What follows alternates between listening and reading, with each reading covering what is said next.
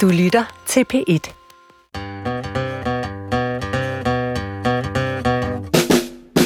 Du lytter til Vildt Naturligt. Dine værter er Johan Olsen. og Vicky Knudsen. Vicky, rigtig mange af de her udsendelser, der har vi jo haft at gøre med øh, forskellige dyr. Mm. Vicky, du er meget glad for dyr. Øh, Ja, men altså, jeg kan jo også godt lide andet end dyr. Ja. Jeg kigger jo også lidt på planter og svampe. Og så er der jo også det, at vi tit har snakket om biodiversitetskrisen. Det går helt af pommeren til for både flora og fauna. Alt fra dyr til planter til svampe, der drosler ned i antal. Antal arter. Ja, men rigtig tit, når vi snakker om biodiversitetskrisen, så er det dyrene, der bliver fremhævet. Ikke? Insekterne ja. forsvinder. Ja. Ja. Hvad med træerne? Hvordan tager de klimakrisen? Derfor så har vi i dag besøg af dig, Anders Rebild fra Institut for Geovidenskab og Naturforvaltning øh, på Københavns Universitet. Velkommen til. Tak skal du have, og tak fordi jeg måtte komme. Det du kigger på er i virkeligheden, så vidt jeg forstår, de forandringer, der sker med vores øh, de forskellige habitater, altså de forskellige klimaområder, ting og sager, i forbindelse med temperaturændringerne, og så prøve at se på, forudsige, hvad der kan komme til at ske, og hvad vi eventuelt selv kan gøre for at udbedre øh, nogle af de konsekvenser. Ja, men det er rigtigt. Altså, jeg er meget interesseret i, hvordan øh, træer bliver påvirket af deres miljø. Mm-hmm. Øh, og hvis man ved noget om, hvordan træerne bliver påvirket af miljø, så kan man selvfølgelig også begynde at forudsige, hvad vil der ske, hvis vi ændrer det miljø. Mm. Øh, og det er noget af det, som jeg laver en del af i, i min forskning. Ja, for det er træer, du har fokus på i din forskning, ikke? Ja, jeg arbejder meget med, med træer, men også en lille smule med buske. Øh, så jeg har arbejdet meget for eksempel i Vestafrika med, med træer, øh, men jeg arbejder også med buske som kaffe og, og kakao, små træer. Mm.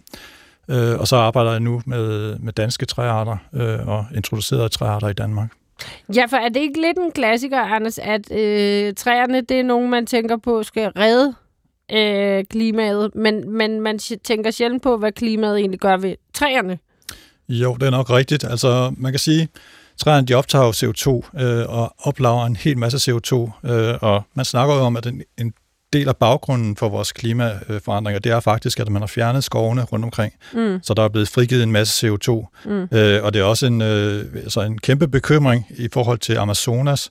Hvis det nu er sådan, vi ændrer vejret så meget, så, så øh, regnskovene ikke længere kan findes, og Amazonas lige pludselig øh, bryder sammen, så bliver der frigivet en masse CO2.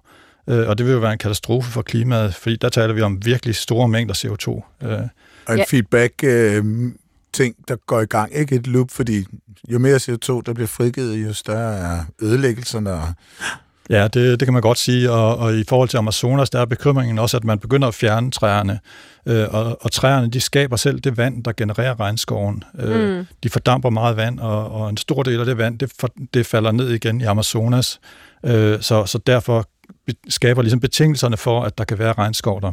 Ja. Så hvis man begynder at fjerne det ud i kanterne, så risikerer man at nå til et stadie, hvor lige pludselig alle træerne de forsvinder, og så har vi katastrofen. Ja, og, så, og det er jo der, at klimakrise og biodiversitetskrise i, i den grad går lidt hånd i hånd. Ikke? For Amazonas er et af de mest artsrige steder i verden, så hvis Ja. træerne ligesom også bliver hugget ned, som de gør meget, eller lige pludselig forsvinder, på grund af, at de ikke kan leve der, så vil der også forsvinde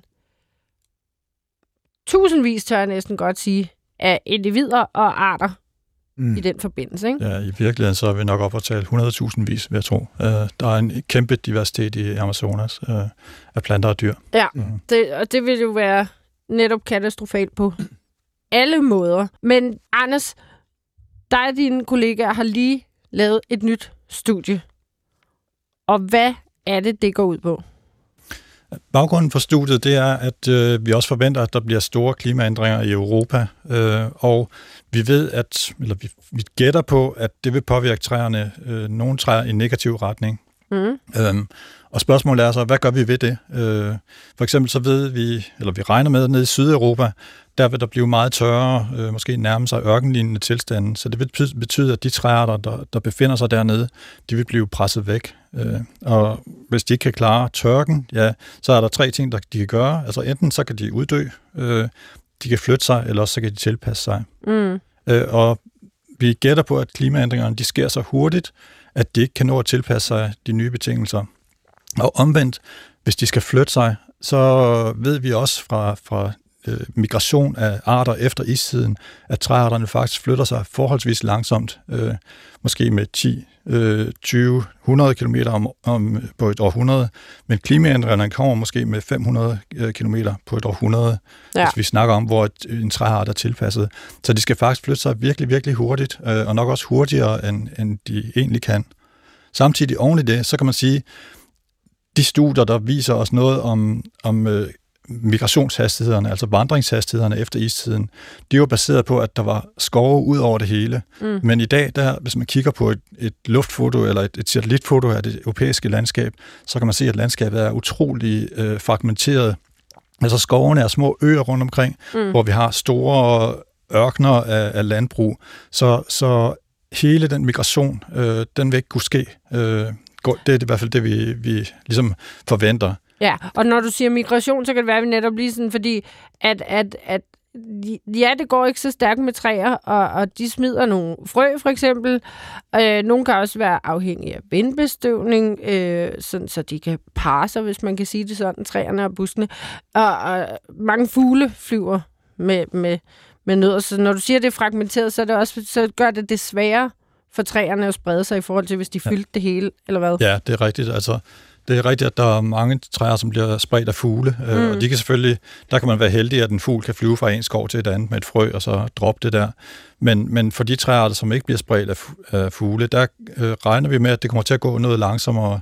Øh, og hvis der ikke lige er en skov ved siden af, så kan det måske tage ja, flere hundrede år at hoppe fra en skov til en anden. Mm. mm. Øh, og det betyder, at vores, vores træer der i det sydlige Europa måske er i fare. Øh, og det er det, som vi prøver at kigge på i vores studie her. Øh, hvad sker der, hvis man flytter træerne for at bevare dem? Mm. Kan, vi, kan vi hjælpe træerne til at komme et sted hen, hvor de har det bedre øh, på lang sigt?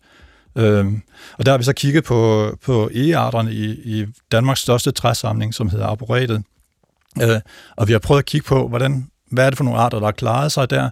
Hvad for nogle er døde, og hvor kommer de fra? Øh, og kan vi lave en eller anden form for sammenhæng med det klima, øh, de har der, hvor de kommer fra? Altså et arboret, kan du forklare, hvad det er? Ja, øh, altså et arboret, det er en træsamling, øh, kort fortalt. Ja, men øh, levende træer, ikke? Ja, af levende træer. Øh, så arboretet i Hørsholm som eksempel blev startet i 1936, hvor man var meget interesseret i, i hvilke træer, der kunne man få til at, at vokse i Danmark. Mm. Øh, og så startede man med at importere træer øh, og fra forskellige steder, hele vejen rundt om, om kloden nærmest. Øh, og det er en træsamling, som så er blevet udbygget øh, op igennem årene, så vi har omkring 10.000 træer i, i dag, øh, fordelt på måske øh, 1.500 arter eller noget i den stil. Wow. Men det er jo også, det er også sjovt, fordi når man er sådan i et arboret, øh, jeg har altid tænkt, man havde plantet en masse sjove træer, fordi at det netop var sjovt og dybt forvirrende når man er sådan lidt naturnørd i danske arter, fordi man er hele tiden, hvad er det for en træ? Hvad er det for en træ? Det har jeg aldrig set før. Meget spændende, men man har simpelthen også gjort det med videnskabelig uh, interesse. Fordi, som sagt, jeg troede mest, det var for pryd. Sådan, se vores flotte træsamling.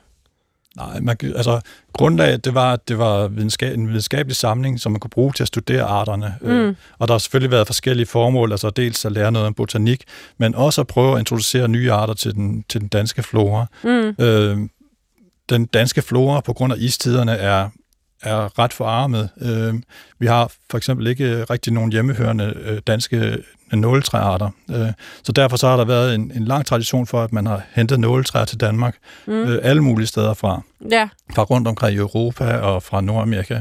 Og der er arboretet en af de måder, hvorpå man kan ligesom se, hvad, hvad kan klare sig i Danmark. Kan du ikke forklare, hvorfor øh, artsdiversiteten er så lille? Altså, istiden er én ting, ikke? Ja, altså istiden er, har betydet rigtig meget for, for den europæiske diversitet, øh, i, hvert fald, i hvert fald for træfloren.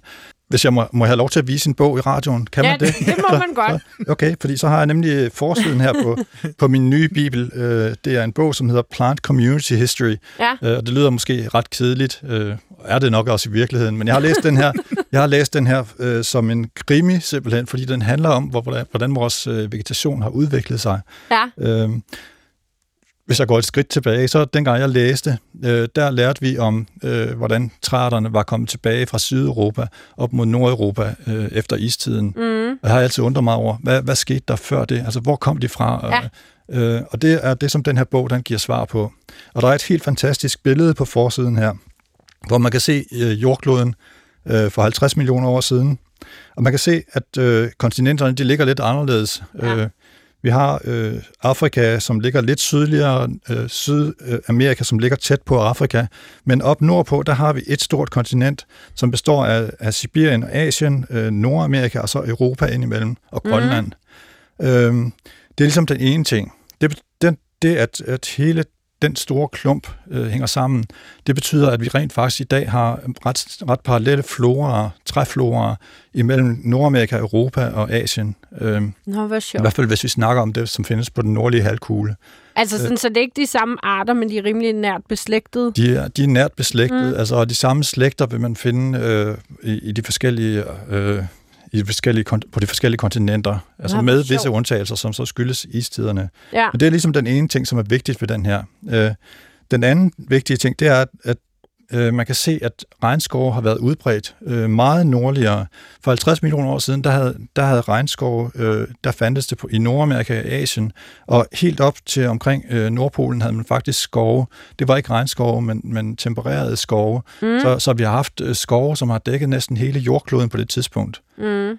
Efter det, der er kloden blevet koldere, øh, og klimaet har ændret sig, og, og, og skovene er blevet trængt længere sydpå.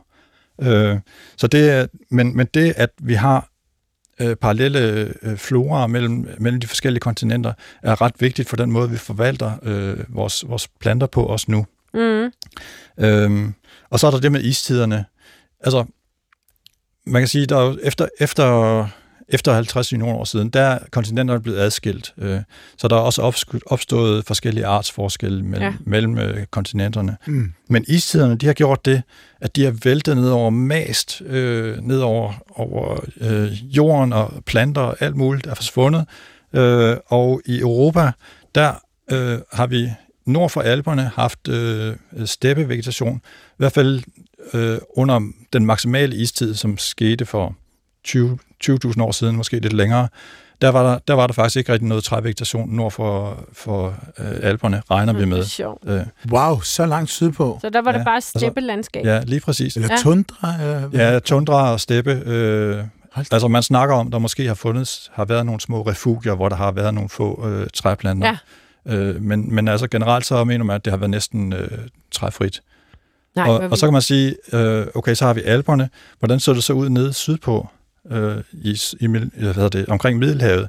Jamen dernede, der var det utroligt tørt. Øh, også igen steppevegetation. Øh, så der har faktisk ikke rigtig været nogen træer. Bortset fra, regner man med, i nogle små områder i Alperne øh, eller i bjergene, hvor der har været stigningsregn, hvor der altid har været fugtigt Hvad, hvad er det? stigningsregn, det er, når der kommer en blæst, som, øh, som blæser ind mod en bjergkæde, så bliver luften presset op, og, og vandet i luften bliver kondenseret, så der Mm. bliver frigivet vand, og, og det regner. Mm. Øh, og så, under sådan nogle betingelser, der kan der opstå et ret mildt og, og, og fugtigt klima, som, som ligesom er vedvarende, som kan gøre, at planterne kan, kan overleve, og Altså, altså, træerne kan overleve. Meget regnskovs Ja, måske ikke regnskovsagtigt, men altså, vi regner med, at, at mange af de plantearter, som vi nu finder i Europa, de har overlevet sådan nogle steder. Så, Okay. så bøg og e og Ja, okay. øh, alle nåletræarterne osv. Okay, Så, så de har taget refugie i en hyggelig dal i Alperne. ja, lige præcis, Okay. ja. Og er så kommet senere til Danmark den vej fra. Ja, Ja. det er det, vi regner Men med. er det så ikke gået ret hurtigt? Altså, så er der 20.000 år. Så Danmark bliver isfrit for en cirka 10.000 år siden og sådan noget. Det, det er jo sådan, det går lidt frem og tilbage. Men så på de, de 10.000 år er hele den nordlige del af Europa blevet øh, dækket skov. Ja, det Altså, der må have været gode øh, vilkår og, og masser af... At nu er det jo ikke kun det fugle, der spreder deres frø, skulle til at sige. Der er jo også masser af mus ude i skovene, der hjælper til med den slags. Men det går mm. ikke så stærkt, men det er rigtigt. Det er jo hurtigt, de ligesom har, har fyldt det hele, når man tænker på, at Danmark var et, en stor skov næsten. Ikke? Altså, Jo, det er rigtigt, men, altså, men vegetationsudviklingen er også sket i etapper. Så der er for eksempel nogle, nogle træer, der som spreder sig meget, meget hurtigt. Mm. Øh, birk for eksempel Mm. kan, kan sprede sig langt, fordi det, er, det har lette frø, som blæser med vinden. mm, Og så er der nogen, som har, hvor, som har bevæget sig meget, meget langsomt også. Øh, og der, for eksempel så er bøgen kommet til Danmark forholdsvis for nylig, altså for måske 3-4.000 år siden. ja. Øh, og vi ved, at øh, rødgranen, øh, den, noget har slet ikke, altså noget slet ikke er kommet til Danmark, selvom den faktisk øh, kan trives ret udmærket her. Den var på vej ned i Sverige, øh, og nåede ned til omkring Skåne, øh, men så har vi så haft hele den moderne øh, påvirkning af skovene Ja. øh, i middelalderen og så videre, så, så den er ikke nået videre dertil. Nej, okay. Hvad med sådan noget som øh, øh, bjergfyr er vel en af de få Ja, bjergfyr, faktisk, ja, bjergfyr regner man faktisk for at være hjemmehørende Ja. i Danmark. Men det, du siger, Johan, også det her med, det er jo egentlig er gået utrolig stærkt, siden der blev isfrit igen, Ja, ja, og til, at, Mm. at der var fyldt med træer. Så tænker jeg også, at vores tidsperspektiv er jo også så underligt, fordi at vi netop ikke har særlig mange gamle træer. Altså, øh, så kan man se på kongeegen, som er en gammel e, og som måske er 1500 til 2000 år gammel, og stadig springer ud.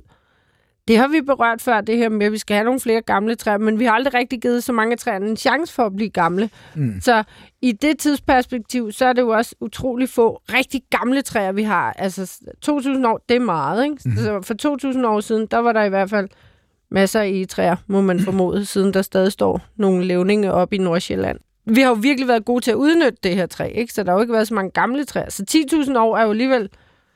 Ja. Og så samtidig så er den noget helt til Nordsjælland har stået der i 2.000 år, så må jeg altså gået pænt stærkt med at få... Ja, altså biologisk og geologisk forstand er 10.000 år ret kort tid. Ja, Var der mange træer, der, øh, der uddøde, da, øh, altså efter Pangea splittede op, og nu ved jeg godt, at fejre lidt hurtigt hen over millionerne af år, og, øh, og så istiderne, øh, der har kommet kværnet ned. Det er jo, et- altså, vi er bekymrede for vores klimaforandringer primært på grund af hastigheden i dag.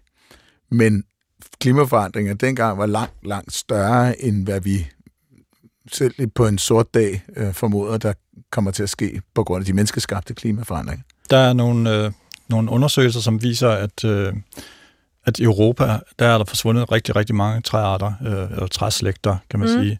For eksempel, hvis vi tager nåletræerne, så hvis vi snakker Nordvesteuropa nu, Ja. øh, så, så har der været 20 ar- øh, slægter, men vi har måske en 4-5 stykker tilbage nu Ja. i det nordvestlige Europa. Og de er forsvundet globalt. Nej, de slægter, de findes så i Nordamerika og i Asien. Nå, okay. Ah, så de Så- har været. Ja. Igen, bogens forside. For Ja. lige, hvor gammel var billedet for neden? Øh, billedet for neden, det var 50 millioner år Så- gammelt. Så der så. havde vi faktisk... Mm, altså, der var Danmark meget mere artsrig i træer ja. end i dag. Bortset fra, jeg tror ikke, at Danmark fandtes på det tidspunkt, fordi Nej. at Der, vi lå planten under et lå hav et eller sådan noget. sted, ikke?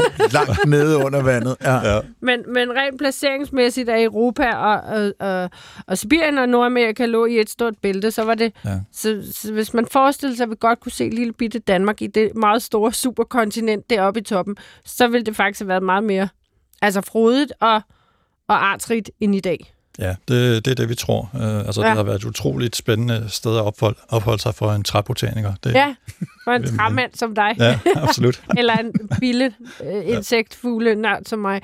Øhm, ja, og så forsvandt det hele, og så kom sidste istid, og det vi ser nu er det, der er indvandret efter sidste istid. Ja, det er rigtigt. Ja, det er vildt, at vi er gået fra helt vildt meget til ingenting til lidt. Så vi står Ja. faktisk i et, nyt, et nyt landskab. Ja, det kan man godt sige. Ja. Så hvilke andre arter kan... Når nu du går tur ude i arboretet, nu lyder det som om, at du går en tur ude i arboretet, men det gør du ikke. Du går og forsker derude. Hvil, Jeg går også lidt tur en gang med. Okay. Det, sige. det er også lidt sjovt. Hørs, jeg har aldrig været der. Arboretet i Hørsholm. Der er rigtig skønt, men netop fordi, at det er så godt mod øh, posttraumatisk stress og sådan noget, så er der også sådan et, et helle. Der er en terapihave deroppe. En terapihave Okay. okay. hedder den. Nå. Hm. Ja, der er ret skønt. Ja, det er et fantastisk sted. Altså, man kan se mange af de, de træer, som vi ellers rejser ud for at se. Mm. Altså, fordi... Vi, siger du så. Ja, ja altså, jeg, jeg har for eksempel været i Nordvest-USA for at se de store træer der. Ja. Men altså, dem kan man også se i Hørsholm. Ja, lige præcis. Ja, der, vi har mammutfyr og, og redwoods og den slags. Ja, altså mammutfyr, det må jeg sige, det er en af mine yndlings. Og vandgræn kan jeg også godt Ja, lide. den er også fantastisk. Ja. Ja. Nu blev du meget nørdet. Ja, jeg synes, det er så Men det smukt. kan jo være en opfordring til, at man lige kan slå et smut forbi Hørsholm.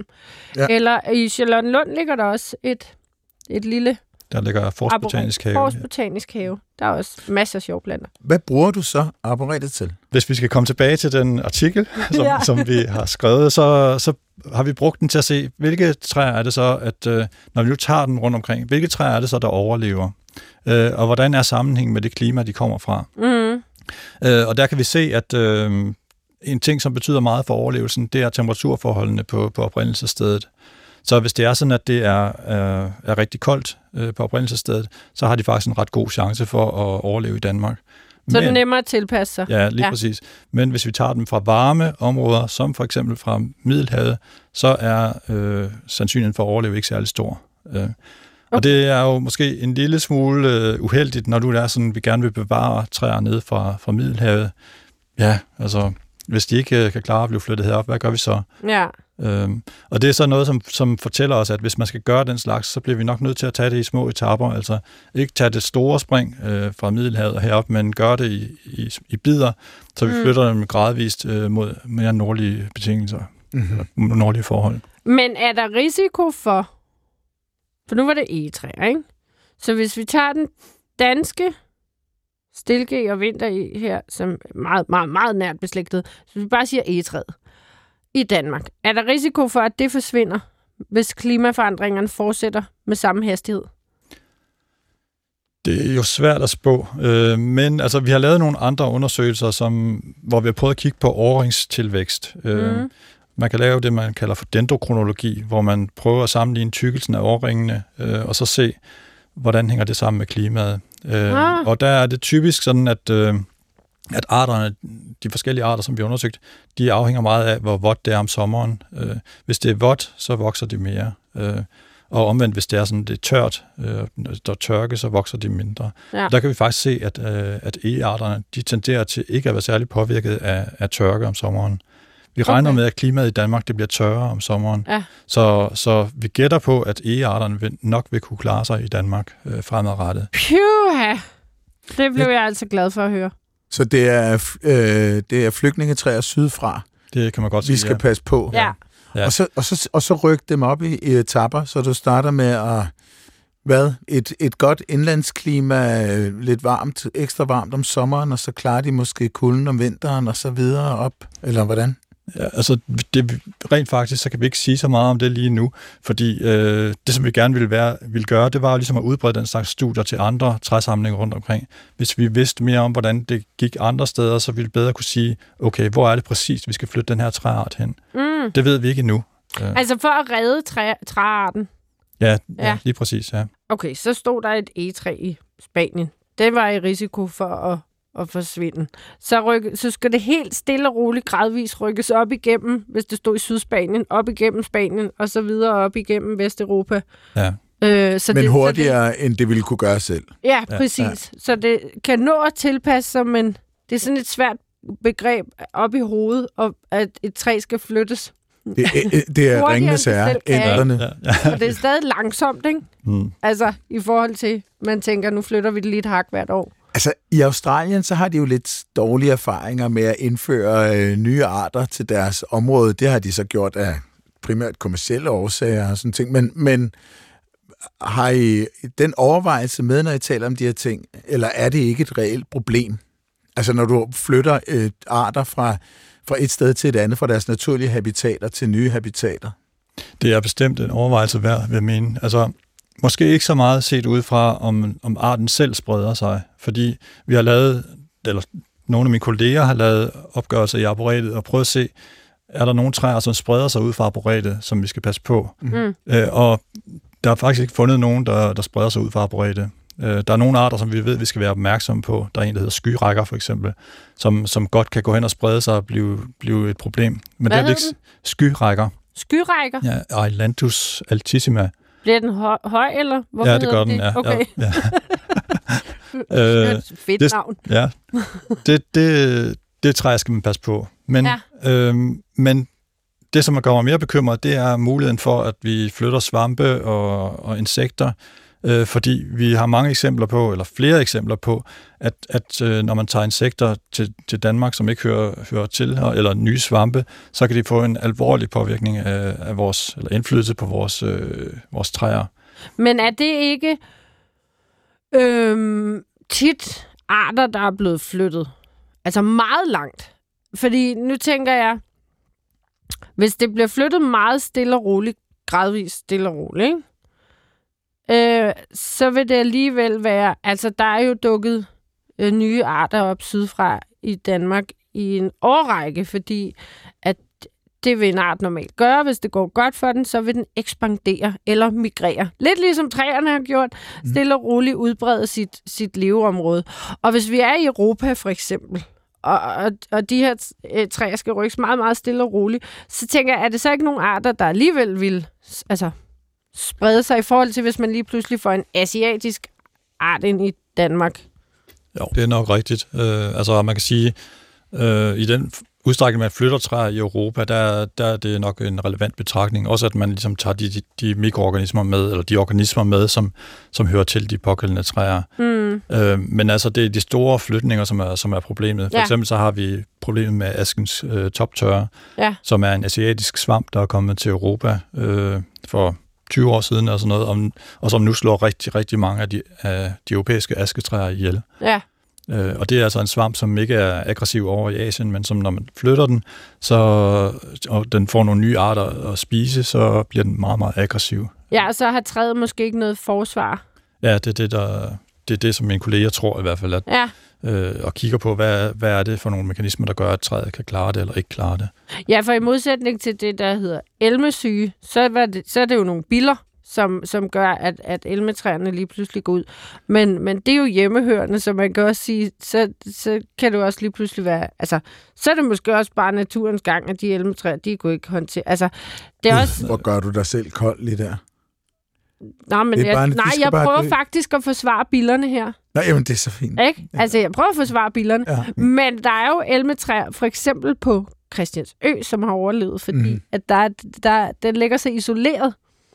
Øh, men Bilerne elmetræer- kunne ikke finde et hotel derude. øh, bilerne kunne ikke finde et hotel derude. Og, og, jeg, jeg må lige korrigere en lille smule, fordi rent faktisk så er det, så er det også en svamp, der slår træerne ihjel.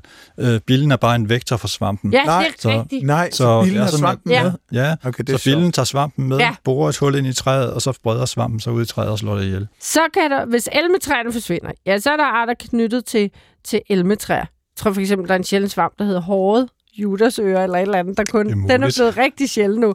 Men samtidig kan man jo også sige, hvem skal man forsvare her, ikke? Fordi billen og svampen, de giver jo så måske nye levesteder til, til arter, der kun lever i døde træer, ikke?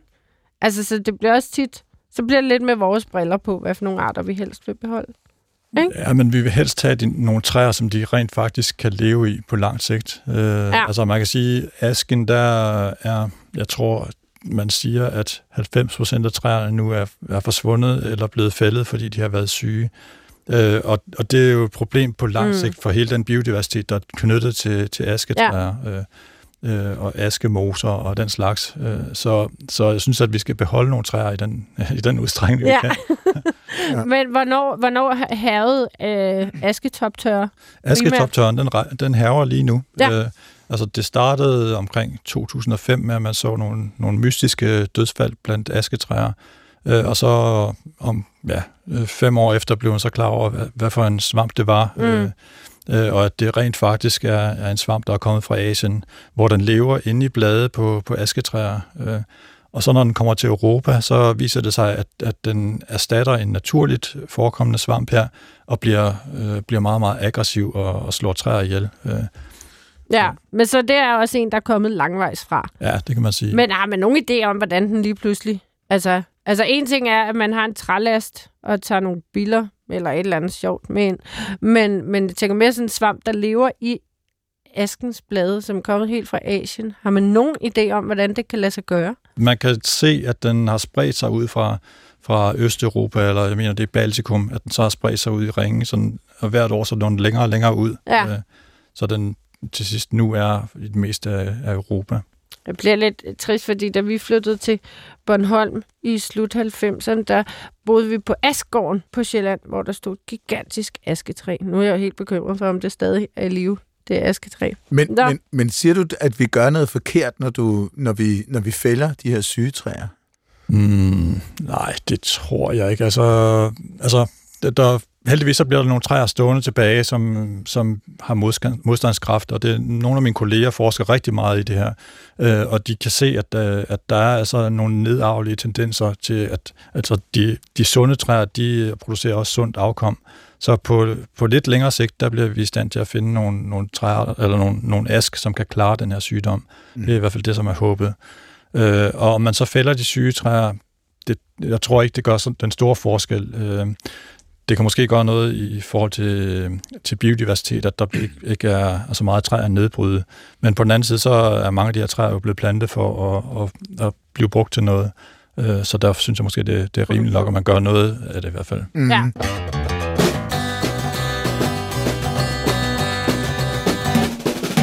Hvis min overlevelse på kloden var afhængig af, at jeg kunne gætte Vikis lyde, så ville jeg være en evolutionær blindgyde. Det ville simpelthen være slut. men det er gudskelov ikke sådan, men, men jeg ved, du har en lyd med, Vicky. Ja, og i dag er det en rigtig nem Åh oh, nej.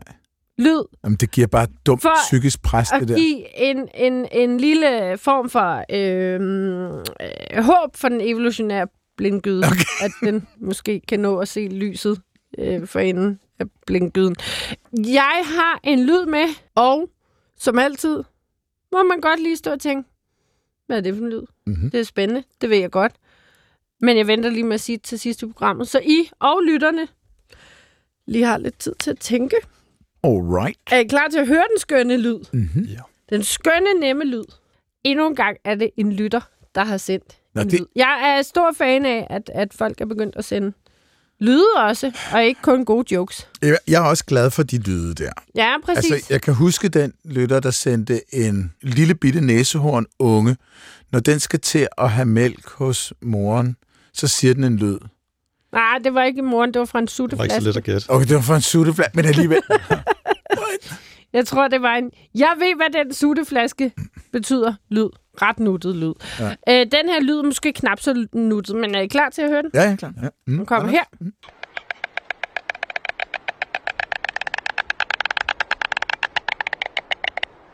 Ja, bum bum. Den var nem. Kunne I høre det? Øh, jeg har en idé, Mm-hmm. men lad os lige, altså nu kan lytterne lige også gætte med. Lad os lige summe over den. Vi summer lige over den. Og det var ikke en ledetråd. Nej, det var det ikke. Bare så vi lige har det på plads. Ja. Vil du have en kort nyt, Johan, inden vi går videre? Det kunne jeg da godt til mig. Bare en lille kort At- nyt. Nej, jeg er glad for, at du bliver nysgerrig efter min kortnyt. Det er i en helt anden boldgade, men nu har vi været øh, lidt tilbage i, øh, i historien, og det skal vi også her. Fordi i 1950 så fandt øh, arkeologer et kranie, som de mente var cirka 30.000 år gammelt, baseret på dets form. Og det er altså et, et øh, menneskekranie, et homo sapiens kranie. De kaldte mennesket bag kraniet fra Slatokun. Slato kun. Ja, ja, og det mener jeg, øh, jeg læste mig til, betød den gyldne hest. og, da, og da jeg læste det, så tænkte jeg, at det må være opkaldt efter et værtshus. Værtshus, de hedder gerne den gyldne hest. Men man ved det ikke. Øh, nu har forskere fra Tübingen Universitetet besøgt kraniet igen og analyseret det urgamle DNA, som de har kunne grave ud af det. Ja. Og det indeholder en meget stor del Neandertal-DNA, og meget mere Neandertal-DNA end os øh, moderne europæere. For 30.000 år siden. Ja, vi har cirka 4% øh, Neandertal-DNA, siger man som tommelfingerregel. Mm. Derudover så øh, våger for, forskerne den hypotese, at Slatokun, øh, den gyldne hest, tilhører en gruppe af mennesker, der endte blindt. Nej, Jo, så vi er ude i en evolutionær blinkgyde lige her. præcis. Det er noget gammel Olsen-familie. Gud, det kan være Olsen betød den gyldne hest.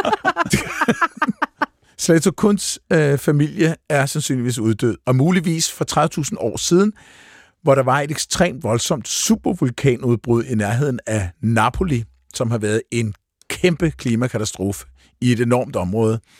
Øh, og så midt i, i Vejselistiden, som vi jo også var inde på før, ikke? Også hvor, hvor alt nord for Alperne var tundre tundra og stepper. Og, ja. Men øh, vi kan kun sige øh, tak til den gyldne hest, som var et menneske, for at have leveret et, det, ældste genetisk, Olsen. det ældste genetiske materiale for homo sapiens. Og den mindede mig også om en anden ting, fordi vi har haft den her diskussion, øh, i, også i udsendelserne her, om hvorvidt homo sapiens gik ud og tog livet af denisovanderne og øh, neandertalerne, hvor vi ved, at vi kunne få fragt, frugtbart afkom med dem, og vi deler gener med dem. Men altså, jeg, jeg er måske sådan lidt sort og har kigget lidt på menneskeheden, og synes, at vi er ret aggressive, specielt over for folk, der går rundt og vil have det samme mad som os. Men øhm, det kan jo også godt være, at vi at neandertalerne, denisovanderne ikke forsvandt, men vi bare blev en. det, det var den glade hippie-udgang på spørgsmålet. Men her er der i hvert fald en, nogle mennesker, der er gået rundt med rigtig meget neandertal. Øhm, øh, Det er DNA. sjovt. Ja, mm. Og hed Olsen alle sammen. Ja, ja, men så er vi altså få Olsener, der har klaret den. Ja, Ja. så var det ikke en evolutionær blinklyd alligevel. Ej, det vil først vise sig mange år, ikke? Om 100.000 år, så kan man være og finde, ja, det var en grund til, de uddøde. Vi har lige fundet DNA fra en af dem, farveblind. Underligt store fødder. Sådan noget der, ja. Utroligt stort behov f- for gammelmandsbriller. Ja, ja, ej, ej, ej, det er ikke mine gammelmandsbriller, det er mine kloge briller, der er Nå, enige om. nå, det er det, de hedder. Vi skal tilbage til træerne. Ja,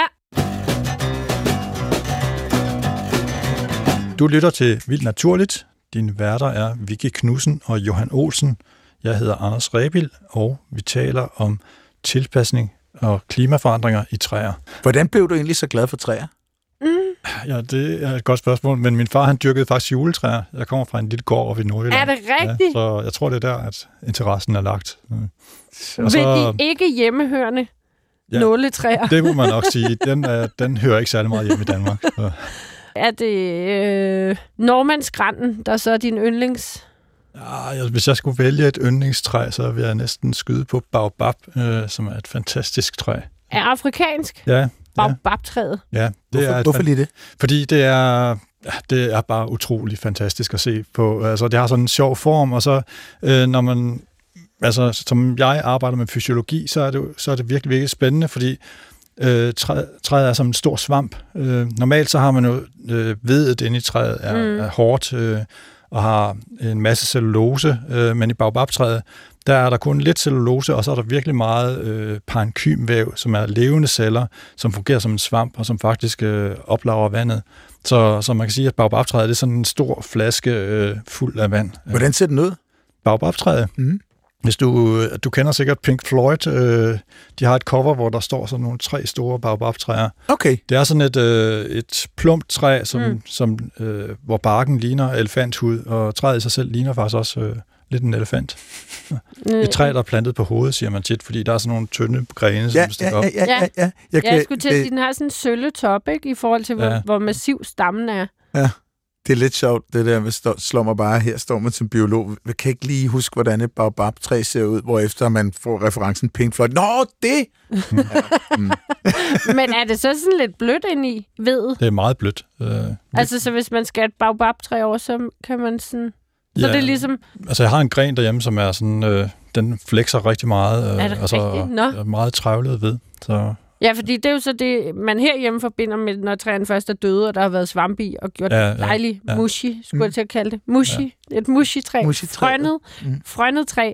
Nå, ej, hvor sjovt. Nå, baobab-træet, yndlingstræet, simpelthen. Men øh, er der, så kommer lige et bonusspørgsmål til det. Fordi da du skulle ind i studiet, så tænkte jeg, ja, ja, altså, forskere og nørder, dem kender jeg mange af, ikke? Men altså, du er jo begge dele. Det, altså, det lyser ud af dig, når du snakker. Du er jo ikke kun, det er jo ikke kun for at forske i klimaforandringer, og hvad sker der med træerne, og hvad gør vi, og hvad med de hjemmehørende arter og de invasive arter. Du er jo trænørd. det, det er rigtigt. Du kigger også på dem for sjov. Ja, det gør jeg. Ja, jeg må indrømme det.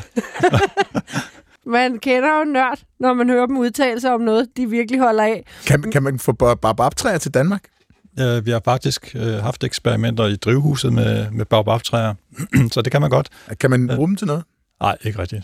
Det, I Afrika, der bruger de bladene til en slags spinat. Det, Ja. øh, når man koger det, så får der er meget øh, slim i bladene, og det er der mange, som godt kan lide, fordi det giver sovsen sådan en rigtig slimet, dejlig konsistens. Nå, ligesom okra. lækkert. Så min kone kunne ikke lide det, men øh, Ja, altså, nu kommer jeg jo til at drage paralleller til, når jeg nørder, ikke? Jeg kan jo godt lide at få nye arter. Altså, kan du også godt lide at få en ny træart? jeg koncentrerer mig mere om at kende dem, som, øh, som jeg er i nærheden af, vil jeg sige. Altså, Ja. i Arboretet, der er der jo virkelig mange træarter, øh, og jeg går hele tiden og, og finder nye træarter og lærer mere om dem. Øh, Mm. Det synes jeg, det er ret sjovt. Øh.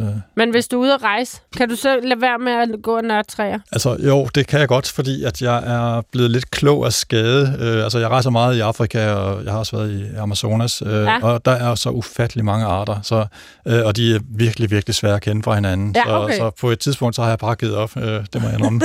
så, så hvis der ikke er et navnskilt på, så, så har det lidt svært. Hold dig så til arboretet. Kan du ikke fortælle mig lidt om, hvad du laver med kaffe? Fordi jeg så, at du har øh, beskæftiget dig videnskabeligt med kaffeplanten, og nu er jeg personligt ret glad for, faktisk, afhængig af, øh, for overhovedet at kunne eksistere, er afhængig af min morgenkaffe.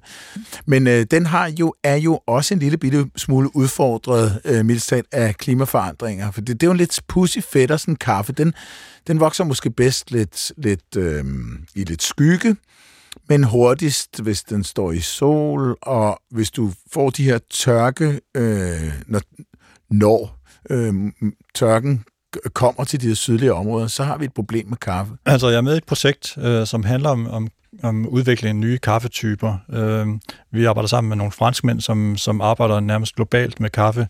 Øh, og en af udfordringerne ved kaffe, det er, at... Øh, at man igen mange år har dyrket den i fuld sol. Øh, altså kaffebusken kommer fra skove i Etiopien, hvor den står som sådan en lille undertrykt busk, øh, men så er den så blevet transporteret til Yemen, øh, måske for tusind år siden, og dyrket der i en lang årrække øh, på terrasser i fuld sol. Og det betyder, at, at kaffen nok på en, en eller anden måde har tilpasset sig livet i fuld sol. Mm. Øh, den er stadigvæk ikke super godt af det, men øh, efter efter den periode, øh, og da europæerne begyndte at kolonisere hele verden, så var der så nogen, som tog kaffen øh, og transporterede den rundt omkring øh, til troberne, øh, forskellige øer i, i Stillehavet, øh, Asien og, og også til, til Mellemamerika, Centralamerika. Øh, og der øh, har man så dyrket kaffen øh, i fuld sol. Øh, problemet er, at øh, når kaffen skal have en god smag, så skal, den hel, så skal bønnen helst udvikle sig langsomt. Mm. Øh, Øh, og det vil sige, at øh, hvis man tager den op i højden, så, så bliver det lidt køligere, så vokser bønnen mere langsomt, og så får man også en, en, som regel en bedre smag. Mm. Tilsvarende, hvis man dyrker kaffen under skygge, så vokser bønnerne også langsommere, og man får en rigtig, rigtig god smag. Øh, så øh, problemet med at dyrke øh, kaffen i fuld sol, det er, at øh, dels noget med kvalitet, øh, men det er også noget med, at øh, kaffebusken bliver mere udsat for, for klimatiske ekstremer. Ja, okay. øh, så for eksempel for tørke. Mm. Øh, og, og ideen i, i vores projekt, det er, at vi prøver at se på, hvordan kan man dyrke den øh, mere bæredygtigt under, under træs øh, skygge i det, man kalder for agroforestry, for at se, om vi kan få, få øh, bedre kvalitet, men også, at vi kan få busken til at klare sig bedre. Mm. Og et, et mindre ørkenagtigt landskab. landskab ikke? Ja, ikke mindst. Større, altså, ja. Det er jo fantastisk. Ja. Øh, det vil jo være en stor fordel, hvis man, kan, hvis man ligesom kan for eksempel have kaffe op af nogle øh, regnskovsområder eller, eller andre skovområder, øh, for, for på den måde at få øh, større habitater for, øh, for dyr og, og andre organismer. Mm. Og så kan man sige, at det, som er, er, er hele ideen i det her projekt, det er, at vi prøver at tage øh, nogle kaffetyper, som kommer fra Etiopien, som rent faktisk øh, har været vant til at, at, at, finde, at vokse i øh, under skygge, mm. øh, og så krydse dem med, med mellemamerikanske øh, typer, som har været vant til et liv i sol, og så ja. på den måde få krydset gode smags, øh, smagsoplevelser med øh, evnen til at leve i skygge. Ja, den plante, den kommer til at overleve uanset hvad, for den kan vi simpelthen ikke undvære. den smager simpelthen for godt.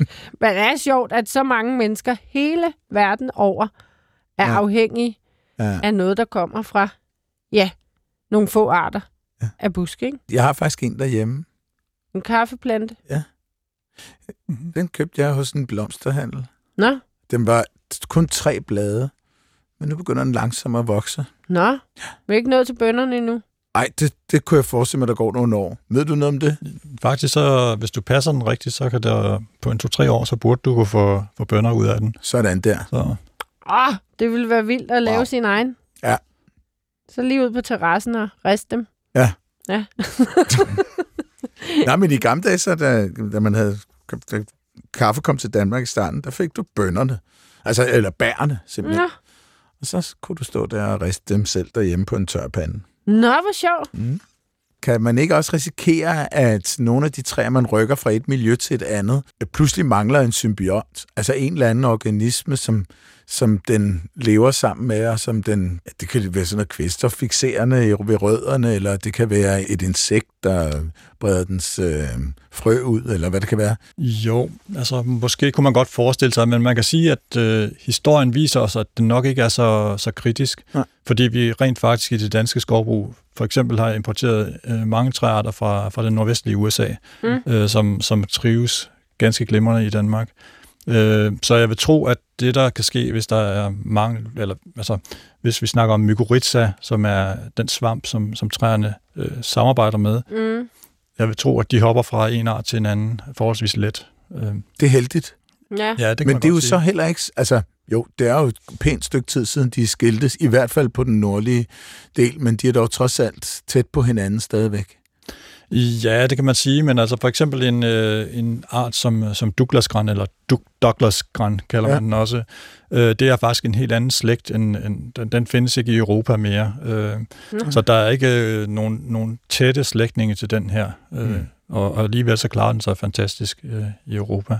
Men er der et etisk dilemma med hensyn til, som vi lige var inde på, altså på før, med hvis man slæber nogle andre arter med træet ind, som Jo, lige pludselig er kommer til, ligesom med asketoptørre, lige pludselig at komme til at udkonkurrere hjemmehørende arter. Altså, hvor meget har man det øh, etiske dilemma med, om man kommer til at udsætte hjemmehørende arter, der er knyttet til træer, øh, for, for problemer? Det er, jo, det mener jeg, der er jeg helt enig med dig. Altså, det er noget, som man absolut skal passe på med. Mm. Øh, og jeg ved, at øh, vores tidligere kolleger, de gamle dendrologer, dem som arbejdede med træerne og træsamlingen, de, de tænkte ikke så meget på det. Altså i virkeligheden så var der nogen, som, som tænkte, det er bedre at få hele mikrofloraen med, øh, og, så, øh, og så se, hvordan det klarer sig. Mm. Øh, og det kan godt have nogle util- utilsigtede konsekvenser, som jeg mener, man skal passe på. Så Mm. derfor, når, vi- når vi importerer nye træarter, vi gør det ikke så meget lige nu, men, men hvis vi skulle gøre det, så vil vi øh, sørge for, at vi primært baserer det på frø, som ikke bærer så mange mikroorganismer, som kan være Mm. farlige. Øh, Ja, for jeg tænker også, en anden ting er jo også, om man lige pludselig ved at skulle redde en træart fra Asien, lad os sige det, om man så lige pludselig kommer til at tage fra en forholdsvis forarmet natur i forvejen, hvis vi tager Danmark, kommer til at tage plads til nogle træer for at bevare dem, tage plads for nogle arter, der i forvejen er trængte i Danmark og mangler noget plads. Kan det blive et problem?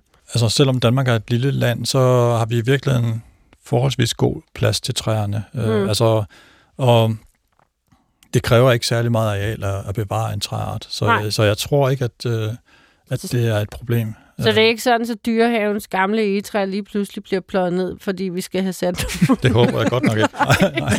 Nej, men, man, så, så det, men det er mere med hensyn til pladsen. Altså, hvis man kom helt derud i konsekvenserne, at vi vil prøve at redde nogle arter fra Asien og, og rykke dem til Danmark. Det er jo næsten ikke meget mere anderledes, end at vi var ved at udrydde den europæiske bison og have lavet øh, udsætningsprojekter rundt omkring, fordi det genetiske materiale er så lille. Det er jo lidt det samme, man måske vil gøre her for at prøve at redde dem, Mm. ikke? men de kræver bare ikke så meget plads. I forvejen så er vi jo i gang med at udvide skovarealet i Danmark, Mm. og der vil det være oplagt, at vi, hvis vi skal prøve at bevare nogle arter, at vi så altså, vi gør det på de nye skovarealer, frem for at plante dem ind i de gamle skove. Mm. som vi hellere vil bevare Ja. forholdsvis øh, uberørte. Ja.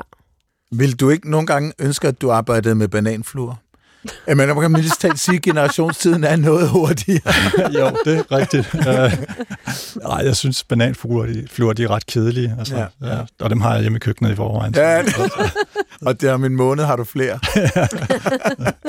Jamen, jeg tænker bare på, når du står og kigger på dine træer, altså, jeg tror, at de fleste af de træer, som jeg har lært at kende igennem mit liv, vil overleve mig. Jeg mener, det, det, er, jo, ja. Det er jo ikke en ting, som hvor du kan se på, hvad de, de nye generationer af træer, hvordan de vil øh, respondere på klimaforandringer. Fordi en ting er, at du står en ting er, at du er vokset op et sted, og så pludselig bliver klimaet anderledes. Men spørgsmålet er, om en, en helt ny træspire med samme genetisk materiale kan indordne sig under andre forhold, hvis det vokser op der. Altså, der er mange træarter, som har en betydelig, betydelig grad af, af tilpasningsevne, eller Mm. hvad skal man sige, akklimatisering. Altså, de kan tilpasse sig forskellige forhold. Mm. Øh, så altså, et typisk eksempel, det er jo, at, at et træ om sommeren kan ikke tåle frost, men om vinteren, så kan det godt. Mm. Så der er, der er et spektrum, øh, som, som træarten kan arbejde indenfor. Mm. Øh, og altså, om, om arten bliver skubbet ud over grænsen af, hvad den klarer, det, det er det, som klimaændringerne handler om Mm. at prøve at forstå. Ja. Øh, så, og, og det er virkelig svært at sige nøjagtigt, om, om en træart kan klare klimaændringerne. Det, vi bliver nærmest nødt til at vente og se, hvad der sker. Ja, Det var det, var det, det der var min pointe. Ikke? ja. Man, man, har ikke, man har ikke år nok i et menneskeliv til at vente og se, hvad der sker. Nej. Ja, så jeg har en kollega, som, som siger, at den dårlige nyhed, det er, at det tager 20 år at finde ud af det her. Den gode nyhed, det er, at der var nogen, der plantede et forsøg for os for 20 år siden. Ja, ja. Ja, ja det er selvfølgelig rigtigt. Ja, helt klart. Sådan kan man også se på det. Ja. Men det er jo også sjovt bare med hensyn til, man kan let tænke om træer, at træer er træer, og de er meget tålmodige og står bare der. Men bare når man netop ser på levevilkår og alder på træer, at, at et bøgetræ, det bliver måske maks 250-300 år gammel, så kan det simpelthen ikke mere. Vel, så er det så gammelt øh, og slidt i koderne, at det netop hurtigt falder sammen og bliver angrebet svampe. Hvorimod kongen stadig står mm. efter 500 til 2000 år. Så selv træer er der jo simpelthen så stor altså, forskel på, ikke? Mm. Bøgen, det er også sådan en hurtigt levende en, ikke?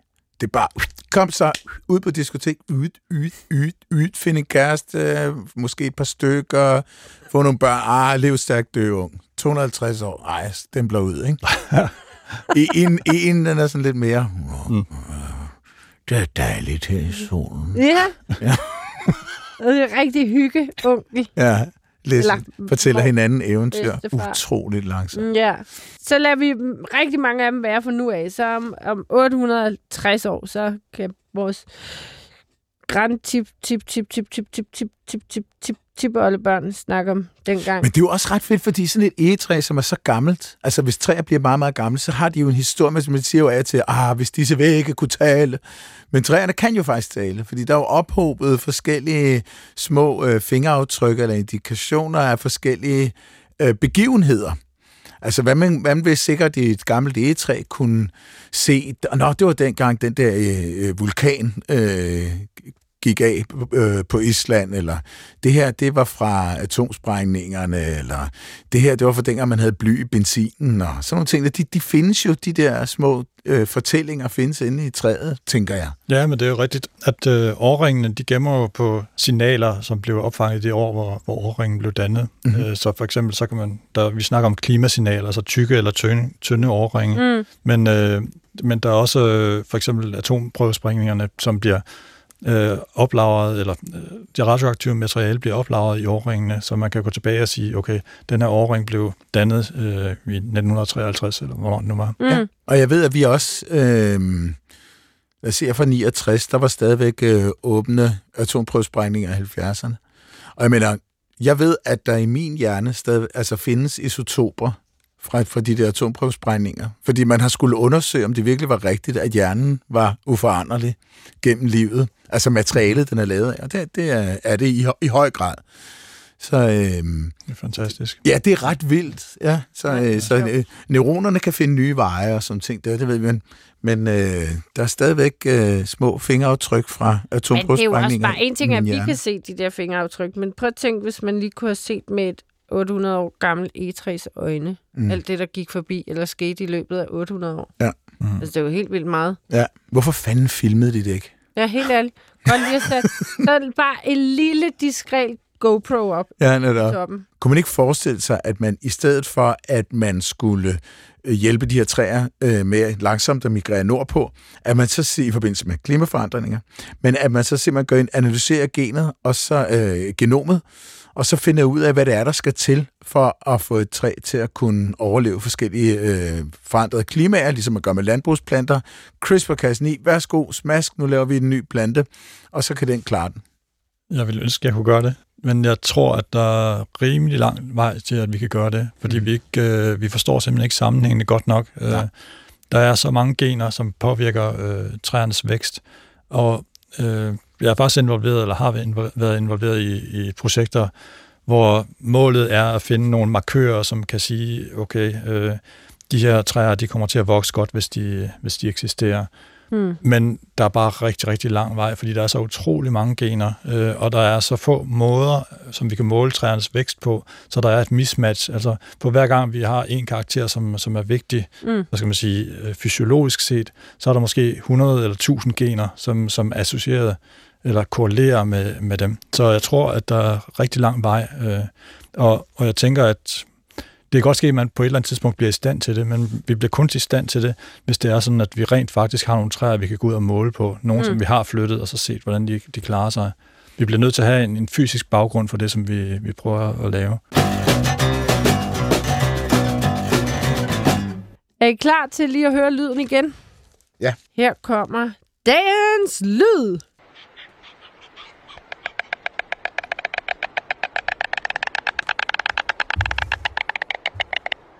Okay. Anders, har du et gæt? En skistork. Okay. Wow. Jeg er meget tæt på. Mm. Fordi jeg ved, at der er virkelig mange traner for tiden. Mm. Og jeg har aldrig set en trane gøre det der. Men jeg satser på trane. Ja, jeg vil faktisk rose jer. Det er to rigtig gode bud på to store fugle. Anders er tættest på sådan rent navnemæssigt, men skestork er lidt, det er ikke rigtig en stork. Der er vi ude noget genetik igen. Trane Så det er tranen. er lidt mere i form. Hvis vi nu kombinerer de to, så får vi en hvid stork. En hvid stok. Ja, ja, ja. Hverken trane eller, eller skestork næbklapper, men det gør hvid stork i allerhøjeste grad. Øh, og det her er øh, to stork, der er meget stolte over det første æg. Nå, hvor fint. Ja, og jeg har hørt det her næbklapper en masse af gange, og de gør det ikke kun, når de lægger det æg, men også bare, når øh, de lander i redden, og lige skal sige, hej min skat, hvordan har du det? Gør tranerne ikke det også? Klapper næb? Ja. Ej. Altså, nu kan det jo være, at jeg skyder mig selv i foden, det har jeg da aldrig hørt om. Okay, okay. Altså, Jamen, de danser, de spiller, de ja. hygger, Ja. men de klapper ikke så meget næb. Men Okay, det gør storken. Men storken siger heller ikke så meget andet. Nej. Den klapper bare næb. Okay. På fuld skrue, og den gør det glædeligt, og det er jo noget kommunikation mellem magerne. Og Man kan næsten fornemme stoltheden i stemmen, eller Jamen, i de- næbet. Ja, ej, det lyder så fint. Ja. Nå, men det var, det var øh, dagens nemme lyd, som I simpelthen var så tætte på at gætte. Mm.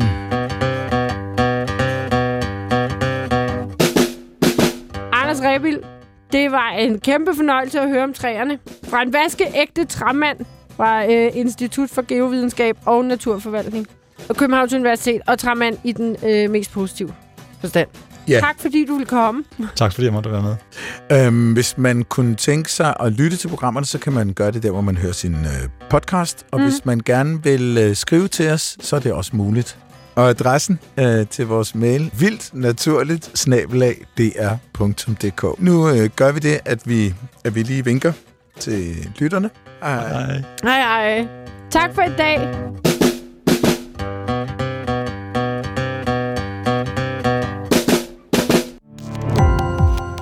Gå på opdagelse i alle DR's podcast og radioprogrammer. I appen DR Lyd.